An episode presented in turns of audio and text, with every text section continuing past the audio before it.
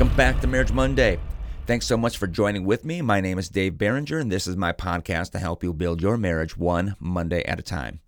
Today, we are in week number six of our series called Next Level Marriage, for which we are trying to help you uh, to take your marriage to a deeper, healthier spot, to get marriages to maybe push past some of those plateau seasons where it's just been kind of same old, same old, that you want to just take that, your relationship and go to a deeper level. And so we've been giving, giving you some very practical things to go podcast by podcast to get a deeper, healthier relationship. And so today, today is going to sound so simple, but I promise you there's so much depth to it, and it's just simple kindness. Kindness. Learn to be kind with your spouse. There's a book called The Five Simple Steps to Take Your Marriage from Good to Great. And get this this author studied 373 couples over the course of 28 years. Now, we need to hit the pause button there because when I mean think about this, being married for 28 years. I've been married coming up on 24 years, so it means I would still have 4 more years to be studied. But so this author studied 373 couples and what he found is that frequent small acts of kindness are a predictor of happiness in marriage. I want to say that again. Frequent small acts of kindness are a predictor of happiness in a relationship. When you are intentionally kind, when you are kind through throughout the day, throughout the week, and they're not always planned. Sometimes they're random. There's just something about kindness that can transform your relationship and prepare it for the long run. In fact, I believe that kindness is one of the most overlooked characteristics of a happy marriage. That if you want to see a marriage that is going to thrive, make sure that you are adamant about being intentional, about being habitual, about being kind. And so if you're maybe going through a bit of a marriage plateau, maybe you've seen the the passion kind of die down a little bit. It's maybe there's just the kind of the monotony of life going on. If you want to transform your marriage, it's so simple. Be kind. And so I want to help you to learn how to be kind or to maybe increase the kindness factor of your relationship. So number 1, take something small off your spouse's plate every day. Take something small off their plate every day. It doesn't have to be a large thing, it doesn't have to be something uh, monumentous, it's just something small. In fact, one of the best ways to discover what's on their plate is have a sit down every Sunday night or go for a walk with your spouse. My wife and I will do this throughout the year. We even do it in the snow. That's just something so surreal about walking during a snowfall. It's very romantic, very cool. Um, and we'll go and we'll just talk about the week and listen to their week with the idea that you want to be intentional about taking something small off their plate. Well, Dave, they should take something off my plate too. Don't worry about that. If you're being kind only to get a response back, that's not kindness, that's manipulation. Be kind and do it without any expectation of anything being done back to you. But I promise you, over time, kindness does beget kindness. That's just natural. So look to take something small off their plate because your spouse is going to feel appreciated. They're going to feel listened to. They are they are going to really look at you and realize you're a listener, that you noticed, and they're going to be very thankful. Number two, restrain your harsh words.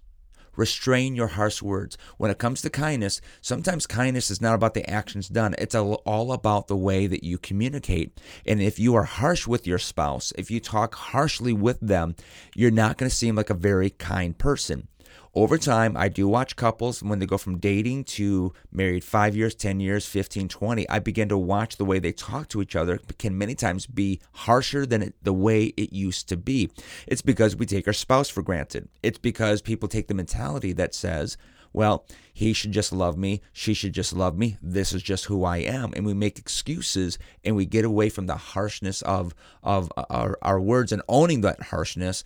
And we forget that we still need to be kind. So look at your words. Even ask your spouse how they interpret your words or the way that you deliver your words. I say it quite often. Marriage communication is three T's timing, tone, and technique. And if you are harsh with any one of those three things, you could be saying all the right words, but you can actually not communicate what you're actually trying to communicate. So watch your words. Number three, identify their favorite things and make them methodical acts of kindness.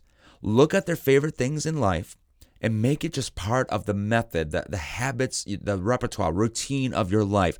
Take those things and just make it a part of your life. And again, it, it can be so small. Let me give you a small thing that I like to do for my wife. She has her morning chai and I'll get up and going. Most of the time, I'm up and going well before her, and she's got a certain saucepan, a certain measuring cup, and a and a coffee cup that she has sitting next to the sink. And so when I know she's getting ready to get out of bed and get her chai because she wants to make it herself, I would make it for her if she'd let me. But I take those three things and I put them over right near the burner that she uses, and it's an arm's length from the fridge for her to get her chai mix. It's so small, it's so subtle, but that's one of those acts of kindness that I've learned to do throughout the years. And so it's the small things like that. Identify their favorite things. Listen to them. Here's another good one Listen to the subjects they talk about. Listen to what your husband or what your wife talks about. And maybe they're starting to get interested in a subject. Maybe they're starting to get interested into a topic. One of the uh, simple things you can do is go on Amazon, find a very popular book about that subject, and you purchase it don't even tell them let it show up to the house let them open it and let it be let it be kind of that statement that says i heard you you are heard, you are listened to, and I just wanted to bless you with this. I promise you, it's going to really, really help your spouse to feel just absolutely appreciated, listened to, noticed, and that's a simple act of kindness. Number four, listen and look. Listen and look. It's so easy to get caught up in what you're doing it's so easy to get caught up in your life. It's okay. It's it's so easy to get caught up in your stress and in your fatigue and all of that that we can just stop noticing our spouses. We can get very self-centered in our marriages and couples that act in kindness by just simply looking, listening, noticing. This sounds like the last one that we just talked about, but but there are times that if you see your spouse tired, is to ask them about their day, to ask them uh, about maybe something that's draining them. And it's not that you have to fix anything, but just simply be fully present, to be a listener, to be present.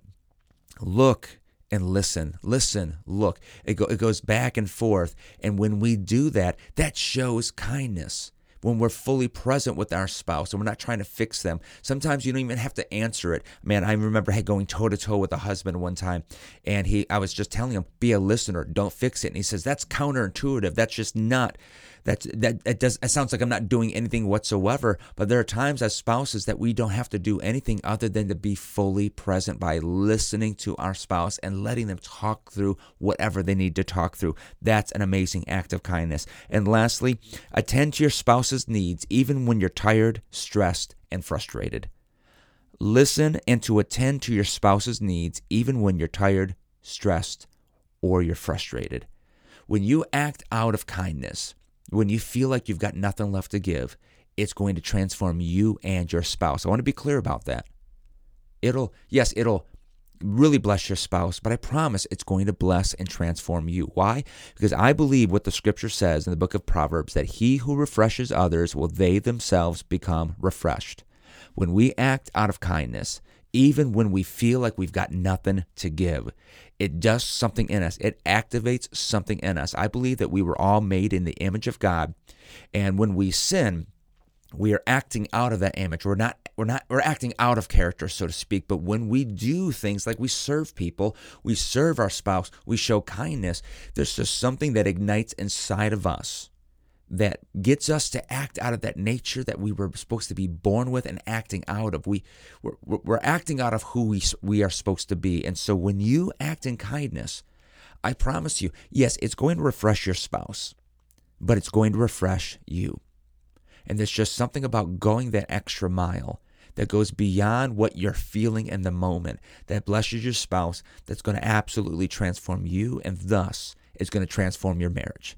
So that's what I've got for you for today. Go show some kindness. So take something off your spouse's plate, watch your words, identify their favorite things and make it a part of a habit of yours. Listen and look, and attend to your, your spouse's needs even when you're just wiped out, tired, fatigued, or even frustrated. And when you do, that kindness is going to take your marriage to the next level. Love y'all. Hope you have a great Marriage Monday. We'll see you next week.